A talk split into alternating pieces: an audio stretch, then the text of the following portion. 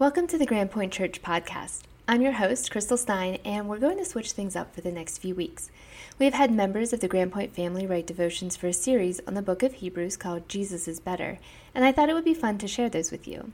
Summer's a busy time, and these episodes will be shorter and perfect for a quick dose of encouragement in the car or at the pool. If you want to follow along with the sermon series, you can find that on our website. I'll add the link in the show notes for you. Today's devotional focuses on Hebrews 2, specifically Hebrews 2 9, and was written by Doug Coldsmith. Doug is the director of our discipleship ministries at Grand Point, and you can occasionally find him preaching at our various campus locations. If you've ever joined one of our Wednesday night Bible studies or one of our circles, Doug is the person behind all of that, and we're excited to share his devotion called Better Than Angels with you. In Hebrews 2, Jesus is compared to angels. Why angels? For us, it seems like a no brainer. Of course, Jesus is greater than angels. But to first century Jewish Christians who were wrestling with returning to their roots, this wasn't so apparent. The Jewish tradition taught that Moses received God's words at Mount Sinai from angels.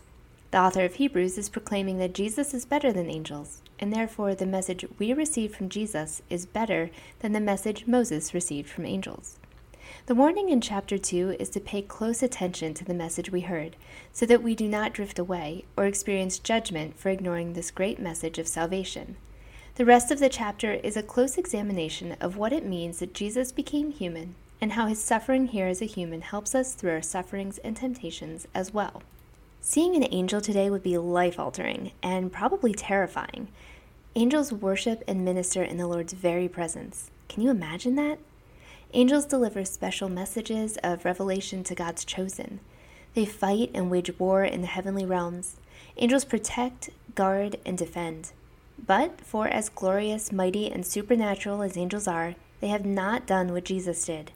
Angels did not create the universe with a word from their mouths. Angels have not entered the world as a child and come through all the growing pains and heartache of our human existence. Angels have not laid down their lives as a sacrifice for our sinful human race. Angels have not overcome the grave in victorious resurrection. Only Jesus. Do we realize the greatness of what we believe?